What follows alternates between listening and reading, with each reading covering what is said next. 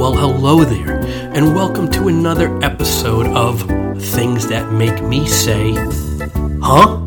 It's here where we're going to talk about topics, things that we say, I say, you say, we hear other people say, things that just exist in the world that leave us just saying, huh?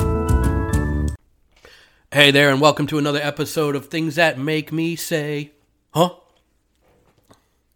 right, disclaimer.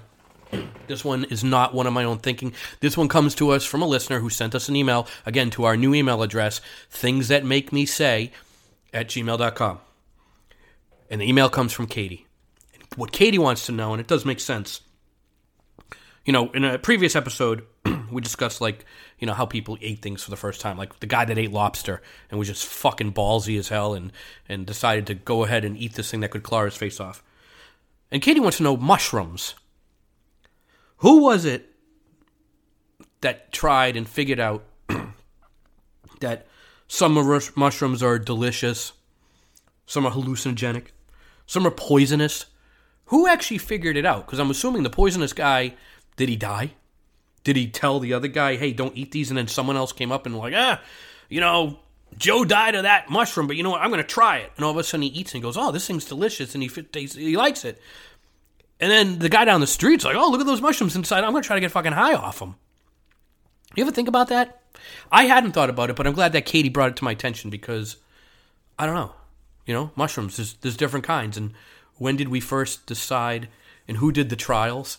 I previously spoke about the FDA in another episode. I'm wondering if the FDA was involved with the trials of the hallucinogenic, the poisonous, and the delicious mushrooms. But just something, thank you.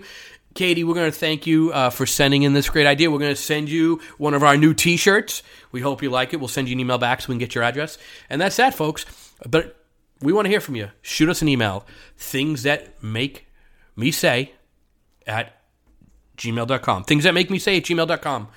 Until next time, grab your mushroom of choice. Eat it. Snort it. Stay away from it. It's your choice. Have a good one. And there you have it. You've just listened to another life-altering, majorly beneficial to your life episode of Things That Make Me Say, Huh? Please hit follow. Continue to listen. Tell your friends.